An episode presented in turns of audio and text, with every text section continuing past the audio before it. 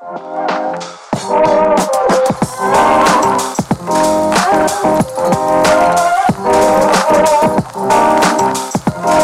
Питер. С вами подкаст о современном еврейском комьюнити Петербурга и его ведущие Ника Войтяцкая. Привет, ребята. И Таня Нирман. Привет, привет. Да, да, Таня с нами в студии. И наш любимый соведущий, э, мамкин выпускник Паша Летников. Всем привет. Ну что, ребята, э, давайте расскажем о вчерашнем дне. Таня, какими судьбами ты в Петербурге с нами в студии? Я именно из-за вчерашнего дня сюда и прилетела, чтобы отпраздновать выпускной нашей двухлетней программы «Лихова», чтобы побыть с вами рядышком и разделить с вами этот праздник. Для меня это было очень важно. Да, это было очень важно. Вчера мы защитили наш дипломный проект. Какой, Паш? Ну, собственно, тот, который вы сейчас смотрите. Да, наш выпускной проект — это подкаст «Шалом Питер», который мы начали полтора года назад на, в рамках программы «Лихова», и вчера благополучно защитили на «Отлично». Дайте пять. Yeah. Вот, собственно, такой коротенький апдейт на сегодня, но очень важный для нас. С нами в студии сегодня прекрасная гостья, очень классная Алла Метельман. Добрый вечер, добрый день, когда будете смотреть. Рада быть с вами, рада быть среди вас. Очень уже получаю удовольствие, наблюдая за вами. Спасибо на добром слове, как говорится. Алла, я тебя так представила кратенько, потому что кратенько сложно тебя представить. Расскажи, пожалуйста, кто ты. Да, мы с тобой, когда говорили перед эфиром, э, я спросила, а как тебе про меня сказали? И ты говоришь, женщина раввин. Я говорю, я не раввин. И тут начался курьез.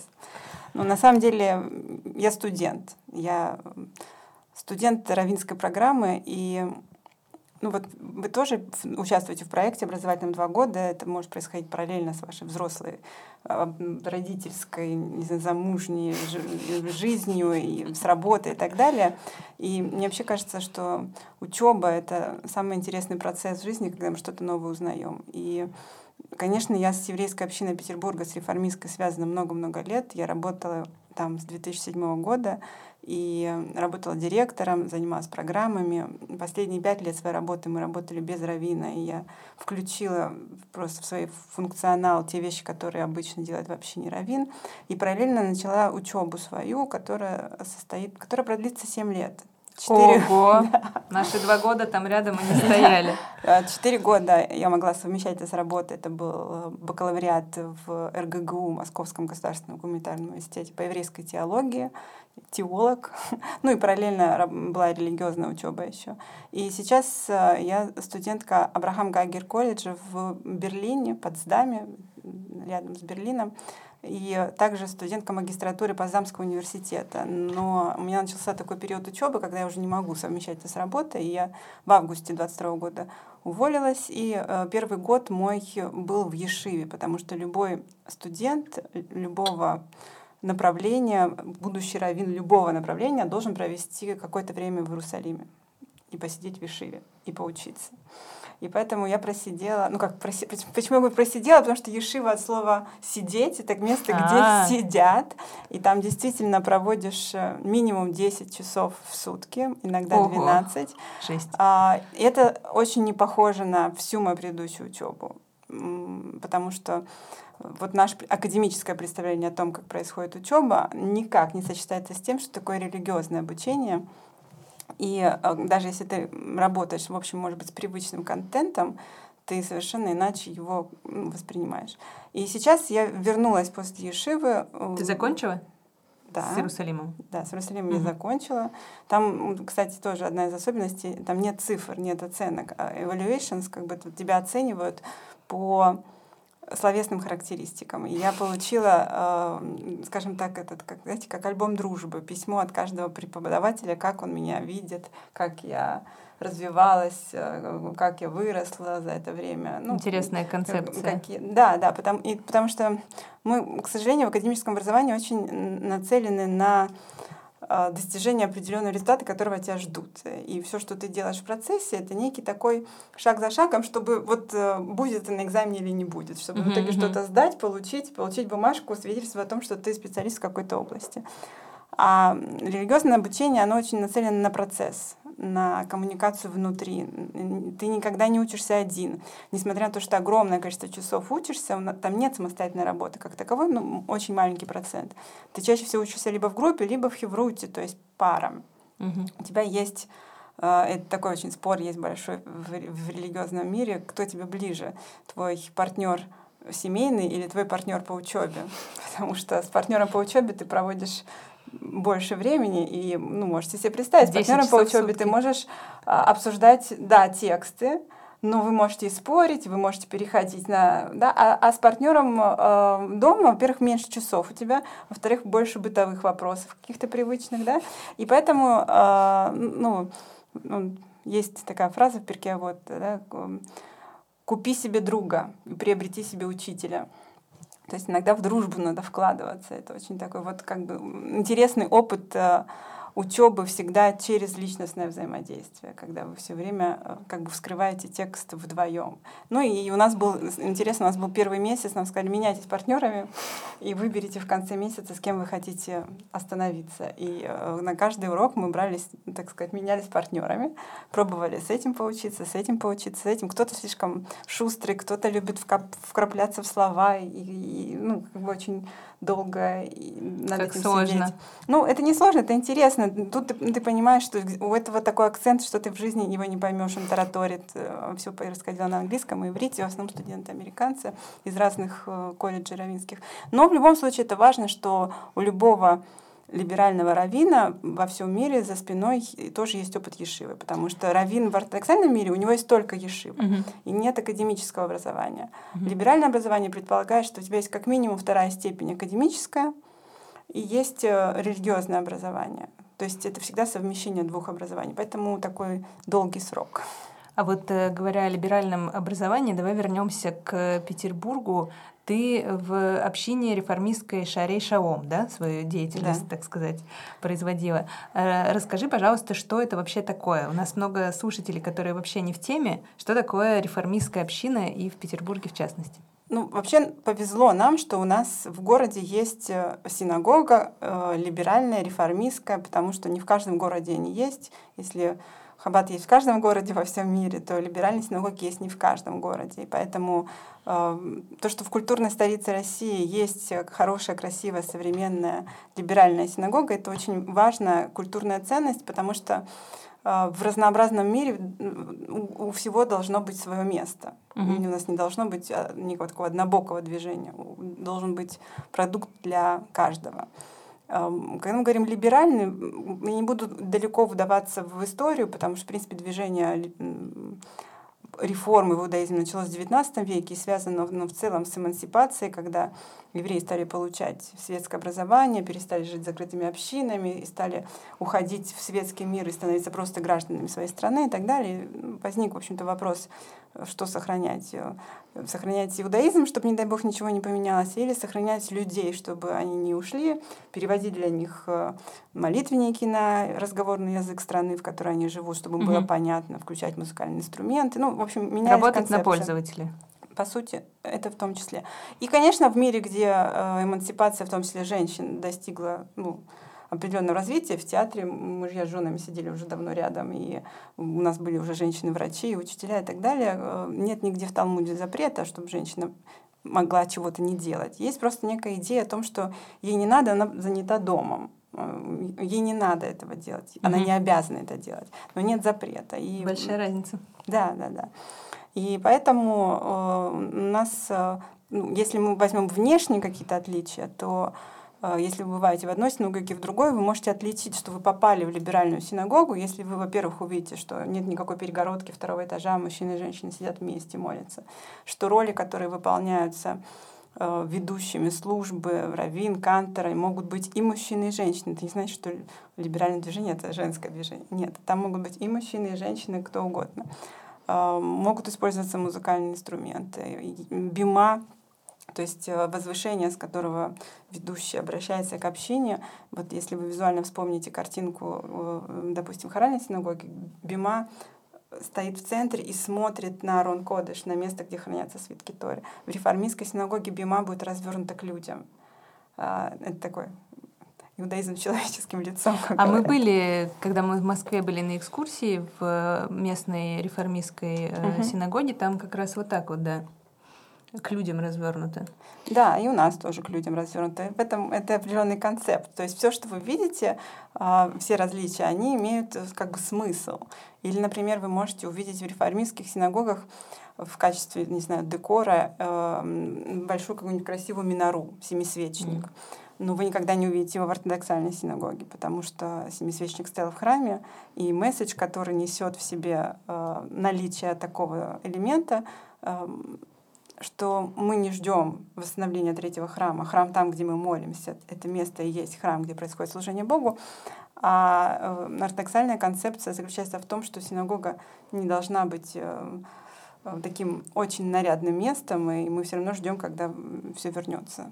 Так сказать. Я, наверное, ставлю да. о том, что я была в реформистской синагоге несколько раз, и если визуально вот так вот воспринимать то, что ты приходишь и, и что в первое бросается в глаза, ну, не считая того, что женщина ну, тогда я считала Аллу Равином. Я не знала, что она студентка Равин. Там э, бейджика не было? Да, я, я, ну, как бы она стоит, э, читает, все на нее смотрят, наверное, она Равин. Я сложила один плюс один. А, это раз, конечно. А номер два то, что девушки были в кипе.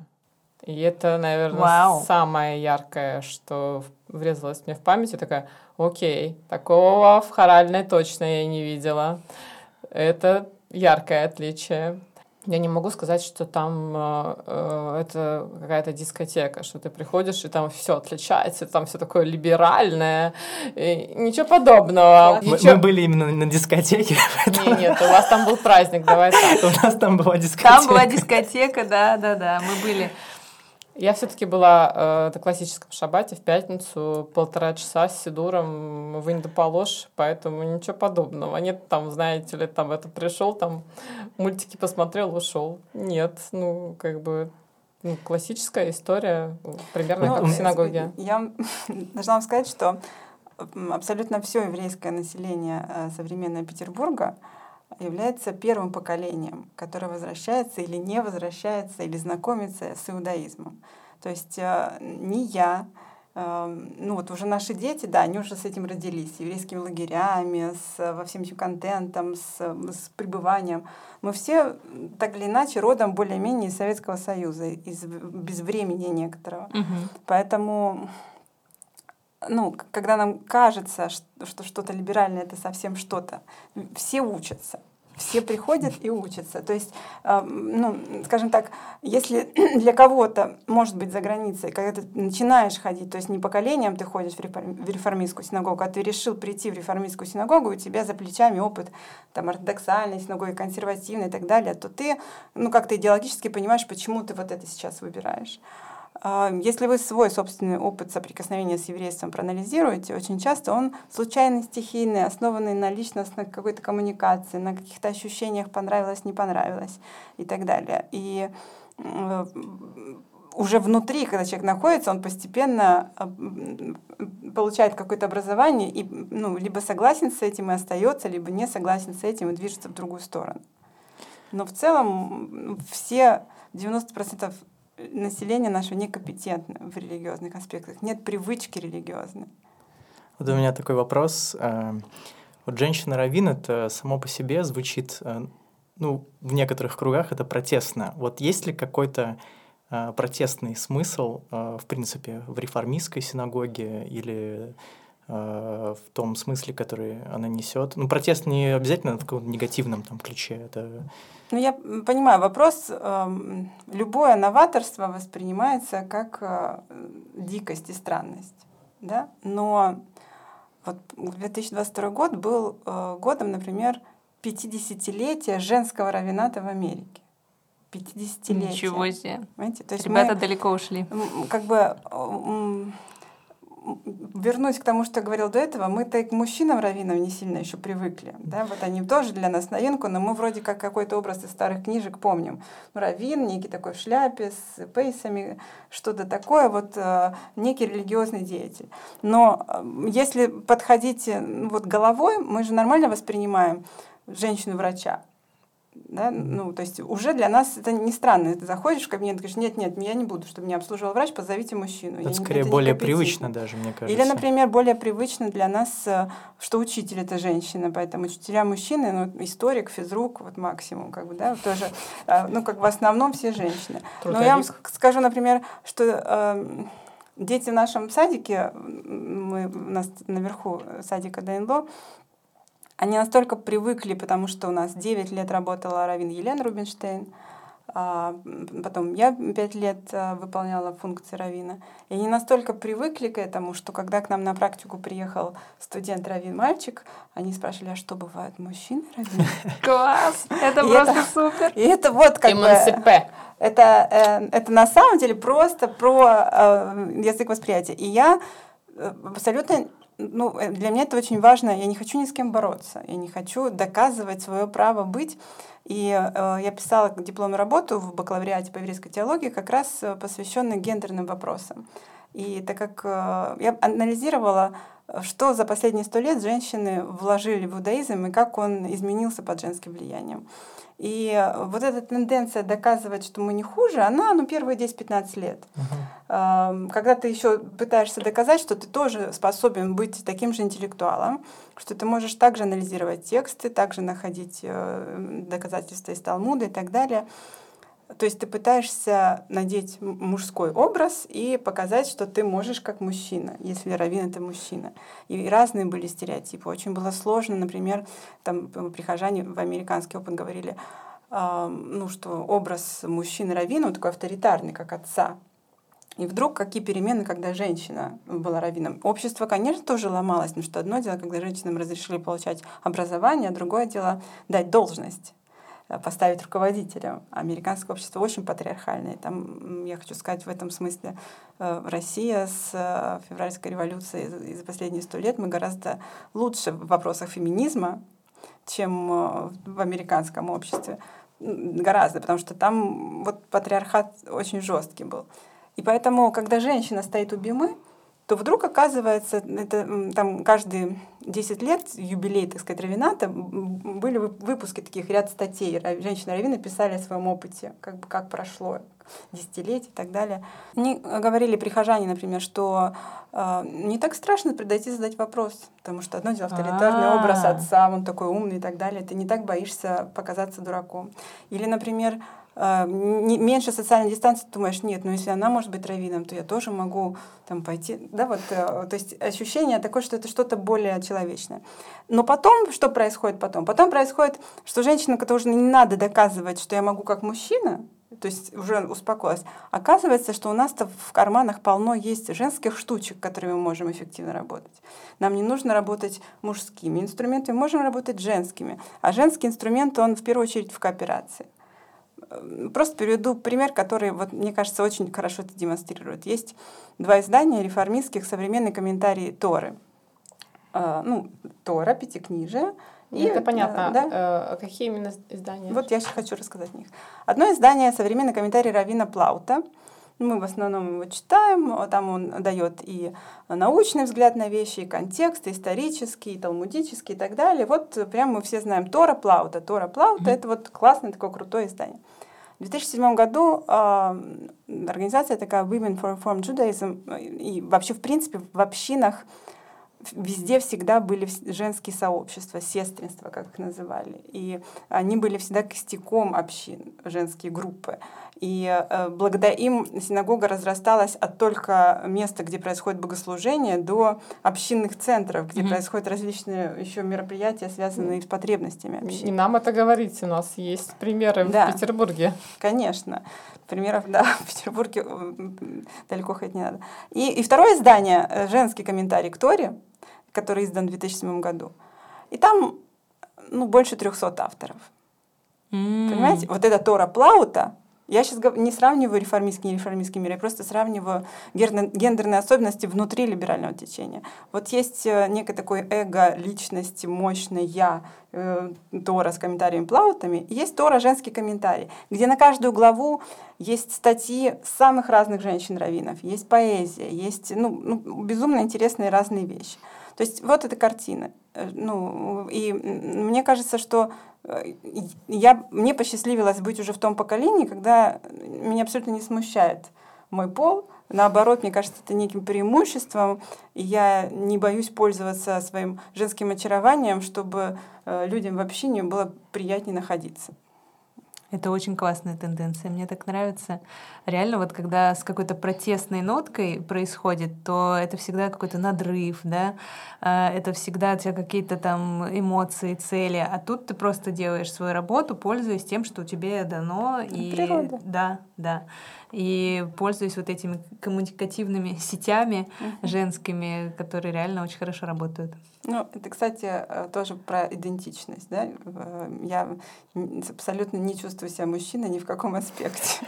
Моя основная идентичность, не говоря про национальную, религиозную, это половая идентичность. Я женщина.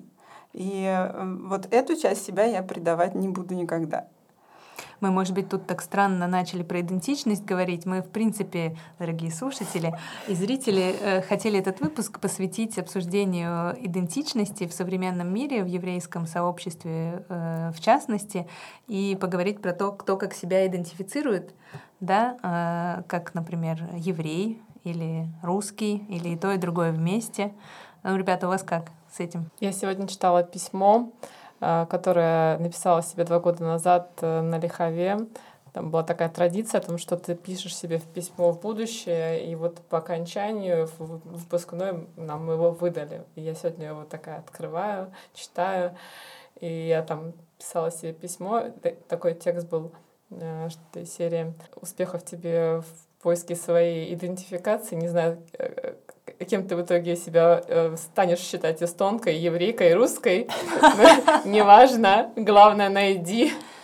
И для меня это был тоже запрос на лихову, в том числе самоидентифицироваться.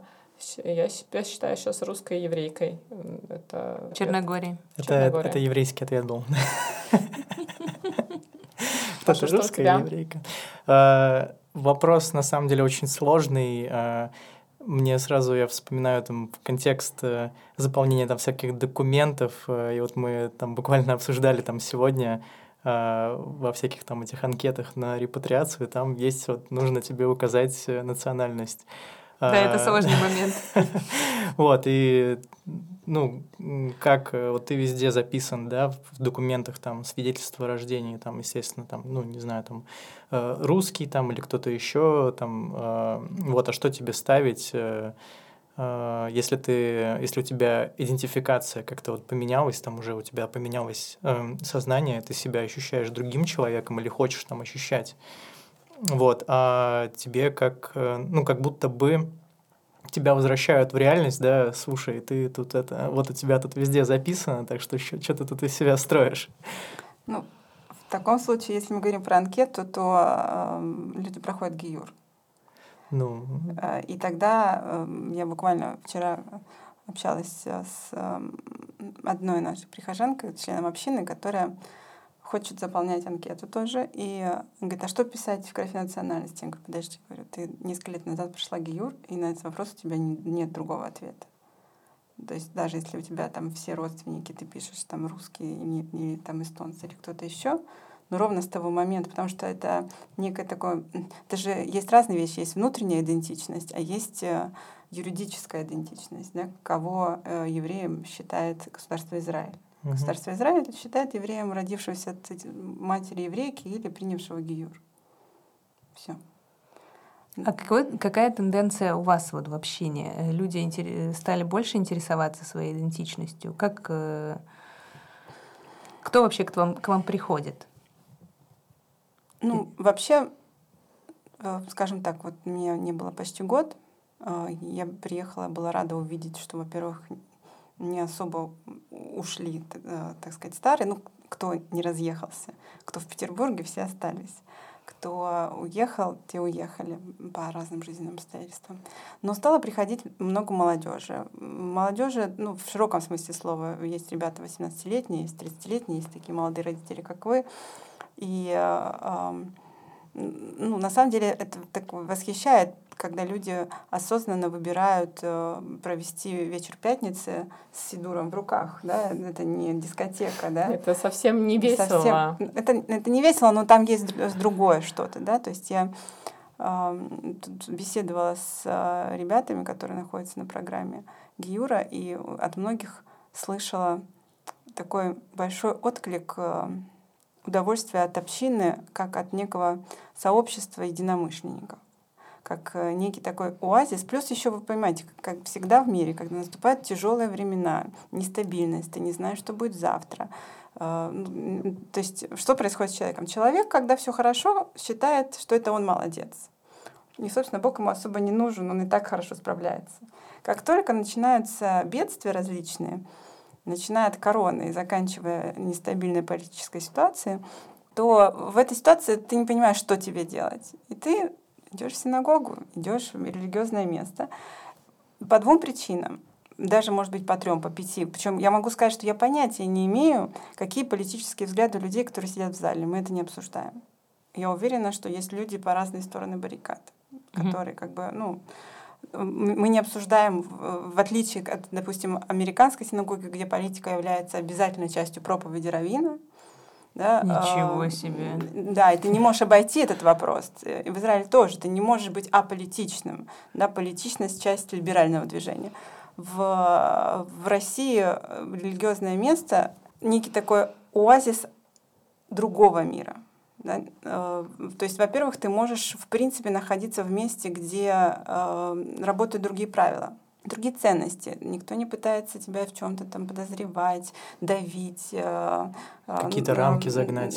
Пытаться, знаете, вот быстро нажиться на тебе, да, там как, как, как-то вот пан или пропал. Вот, ну, вот, вот этот коммерческий жестокий мир, когда конец света, давайте срочно заработаем денег, и после меня хоть потоп. Все равно есть вот это даже не про ритуал, сколько мы расстоим, молимся и так далее. Ритуал можно пережить разный. В Маринке свой ритуал, отсиди там пять часов на балете. Без шампанского очень сложно, Да, да. Ну вот я поэтому говорю, что мы все наполнены ритуалами. Это не только вот, значит, вы не думайте, что если вы не ходите в синагогу, у вас нет ритуалов.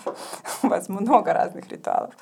Но это даже не про ритуалы, это про некий такой Э, человеческое сообщество, где есть э, друг к другу человечность и отношение человеческое. Ну, такое нормальное, доброе отношение, когда э, ну вот я спрашивала, а что, что это для тебя? Он говорит, ну вот у меня что-то случается, я знаю, кому я первым позвоню. Вот топ-3, кому вы первым позвоните. И для ребят из общины часто это ребята из общины. С кем ты можешь поделиться чем-то хорошим или плохим, с кем ты хочешь поделиться с разными новостями. Да? Это кроме того, что происходит это все в рамках ритуала, изучения текста и так далее. Ну и плюс тоже интересно, я их тут недавно посадила на Хевруте в субботу по парам и, и ходила, подслушивала, о чем кто говорит. А, ну, мне можно, да. И вот я смотрю, сидит одна пара семейная, они оба на психологи, и они, значит, сидят и обсуждают эго Бога. Ну, как Иду в другую часть, там сидят два текстолога, там ребята, э, ну, в общем, которые в аспирантуре учится один там, ну и так далее, они копаются в словах и говорят, почему это слово так употреблено, не так, какая перекличка там, не знаю, с чем-то еще. Сидят другие ребята, и они говорят, а вы когда вопросы составляли? А, до субботы или после? Я говорю, нет, нет, я вопросы составляла в понедельник, никак не связаны с событиями ну, субботы и воскресенья, потому что вдруг они увидели перекличку, потому что мы там обсуждали нападение, нападение на Эмор, как бы, ну и так ну, далее. Вообще да? же недельная глава. Да, но в Недельная глава пересеклась в этот раз очень с, с сюжетом суббота, да, это так. Да, да. И ну, в каждой недельной главе много тем. И, конечно, я выбираю разные темы, которые я хочу, чтобы они углубились. Но я к чему говорю, что можно сказать, что это немножко банально, что мы одну и ту же книгу каждый год читаем с утра до вечера, да? но это же всего лишь призма.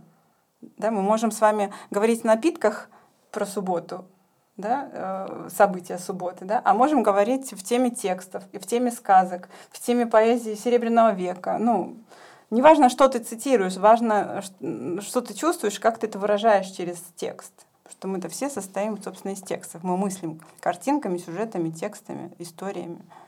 Что-то невероятное. Смотрю на Аллу, тебе просто теряют дар речи. Честно говоря, так вдохновлена ее Вообще. рассказом, что если я иногда хочу что-то вставить, какие-то вопросики, я такая сижу и думаю, так, сейчас вот она закончит, и я вот сейчас я вставлю вопрос. А сейчас такая сижу, думаю, буду молчать. Всё. Буду сидеть, смотреть, любоваться, просто а, от- Говорите, от- говорите еще. в каком-то состоянии аффекта я нахожусь сейчас, э, потому что у меня вот в голове, честно говоря, не укладывается. Просто не укладывается в голове. Таня, это все влияние еврейского комьюнити. У нас был такой момент. Я не равняюсь абсолютно, даже не буду близко пытаться сравнить с тем, что Алла сейчас описала, но у нас был шаббат в садике Адайно, туда мои дети ходят, и, э, значит, родители кучкуются отдельно, дети там за детским столом уплетают конфеты, и какая-то вот наступила тишина, вдруг пауза, и мы все слышим, о чем говорят дети. Детям от 5 до 7 лет, условно, примерно так вот у них космология. Они обсуждали расширение Вселенной там, э, как, значит, планеты там как-то чего-то, э, из чего созданы там и так далее. То есть я сейчас даже не берусь повторить, уже не помню. Мы, мы сидели вот так вот, слушали, просто переглядывались. И мне кажется, что у, у большинства родителей в голове была мысль, какой крутой садик, который э, детям дает вот такое вот возможность сидеть там не какие-нибудь три кота обсуждать или там э, вообще просто есть сладкое, а что они хотят вот это обсуждать, и они обменивались аргументами. У них были какие-то вот э, как бы концепции, да, то есть каждый мог свою точку зрения, доказательства привести и так далее. Было прям очень круто. Ну и заметь, что это важнее просто некого названия, которое ты себе выбрал как бейджик. Я решил, что я еврей.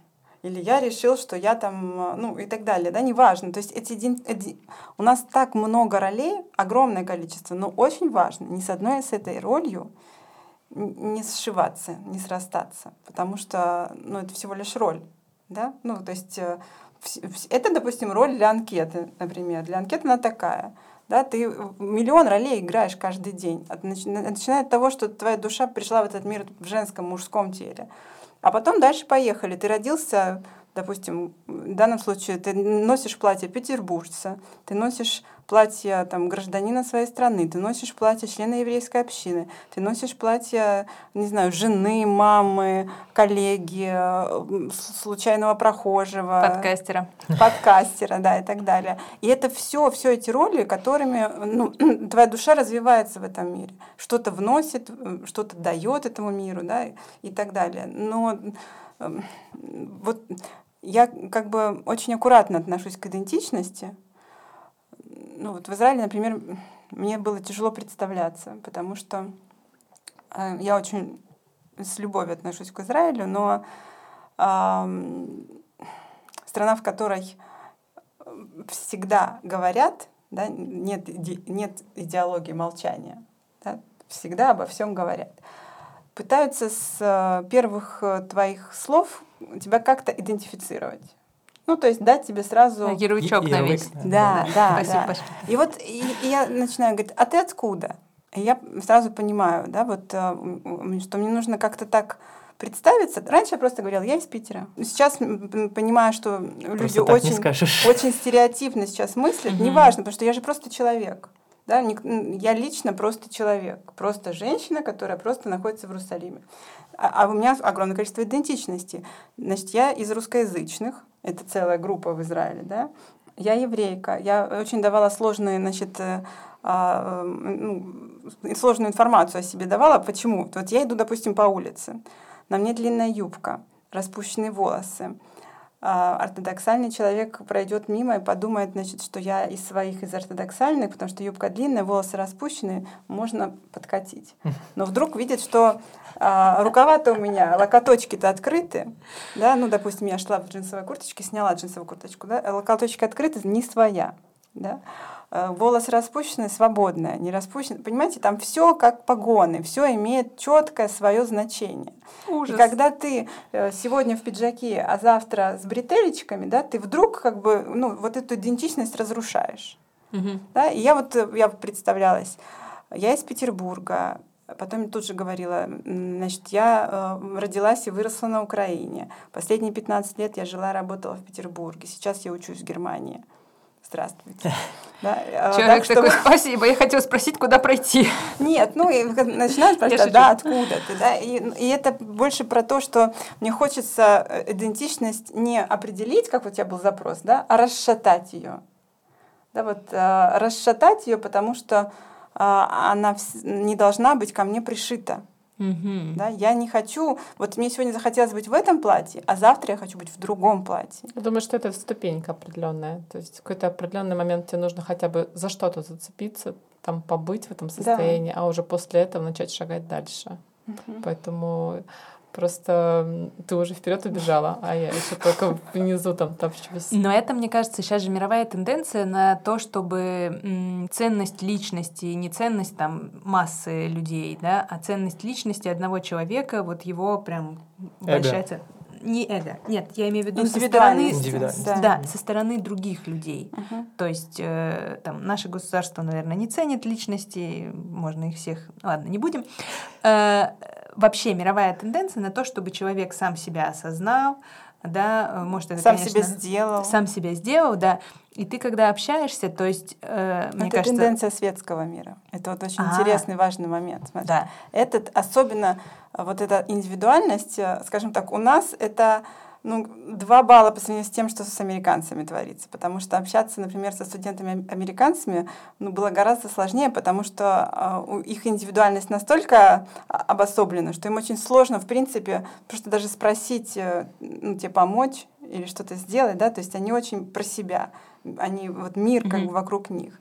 Но если мы сравним, например, вот спрашивали, допустим, э, у разных людей, что для тебя счастье? Вот в идеале, допустим, твой идеальный мир через 10 лет то все э, группы населения, там, мужчины, женщины там, и так далее, нерелигиозные, описывали, ну, вот как мы сейчас опишем, как ты себя видишь. Я там, не знаю, может быть, успешный, и у меня там, не знаю, прекрасная жена, машина, квартира, там, работа, я много путешествую, я развитый, я-я-я-я-я-я-я-я-я-я.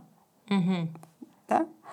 Если мы спрашиваем, ну, спрашивали, да, религиозных людей, ультрарелигиозных, вот идеальный мир через 10 лет, то будут примеры такие. Я учусь у самого крутого, значит, равина в самой крутой ешиве.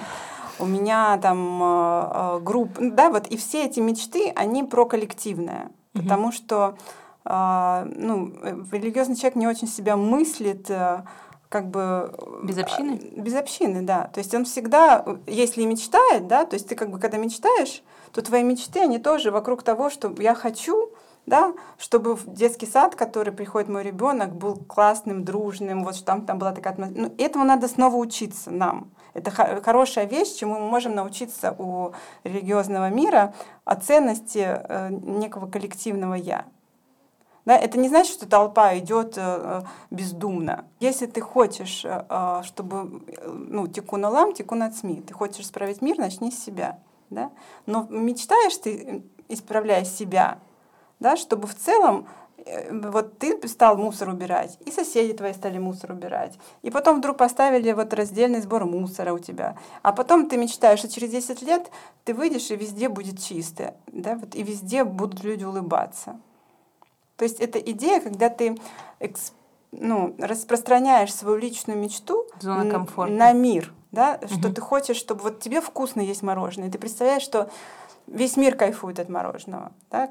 они тебе наплевать, нравится мороженое или нет, главное, что я кайфую от мороженого. Да, вот, вот, вот эта разница очень странная, но это смена как бы сознания, когда ты хочешь, чтобы и другому было хорошо. От этого зависит очень много твоих фактических поступков. Алла, к сожалению, нам сейчас нужно заканчивать. Время наше на исходе. Я хотела попросить тебя сказать, может быть, кто-то из наших слушателей заинтересован в том, чтобы прийти в Шаре и Шалом и среди ваших интеллектуальных кружков потусоваться. Э, Как это сделать? У нас на самом деле очень все просто. А, ну, Всегда страшно прийти в новое место. Да. Это всегда. При этом есть такая проблема. Чем сплоченнее коллектив, тем страшнее страшнее в него зайти. Если это некая такая просто публика, ну, публика театра, публика есода и так далее, ты входишь и незаметно растворяешься среди остальных. С одной стороны, мы работаем над тем, чтобы люди сплотились и были внутри дружными. С другой стороны, нам очень важно, чтобы эта точка входа была комфортной, ну, мягкой такой, чтобы он- Э, Поэтому у нас новый человек, когда входит, э, э, ему всегда рады, всегда его все познакомят, покажут, все расскажут, как, что, почему. Нужно просто решиться сделать первый шаг. Легче всего это сделать, если ты совсем боишься, написать письмо. Здравствуйте, я хочу к вам прийти на шаббат. Отлично, приходите, мы вас встретим и так далее. Если даже не, не хочется писать письмо, можно просто прийти на шаббат. Всегда у нас в 7 часов, у нас вне зависимости от э, захода солнца, мы всегда встречаемся в пятницу в 7 часов, а в субботу мы встречаемся с 10 там, и ну, как получится. Мы тогда поделимся в описании Мгм. к выпуску ссылкой на то место, где можно посмотреть расписание, Да, да. что-то про вас посмотреть, почитать. Хотелось продолжать еще говорить. С Аллой просто невероятно разговор. Мы тут э, созвонились предварительно перед выпуском, мы 40 минут проболтали просто. Это невозможно остановиться. Всем рекомендую.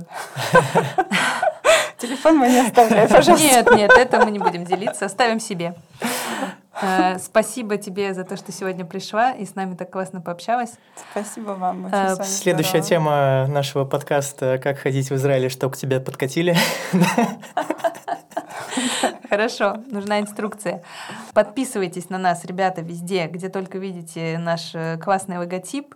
На YouTube, на Яндекс Музыке, в Телеграм-канале. Спасибо, что послушали сегодня нас. С вами был подкаст «Шалом Питер» и его ведущие Таня Паша. И Ника и наша гостья Алла Метельман. Спасибо Всем пока. Пока-пока.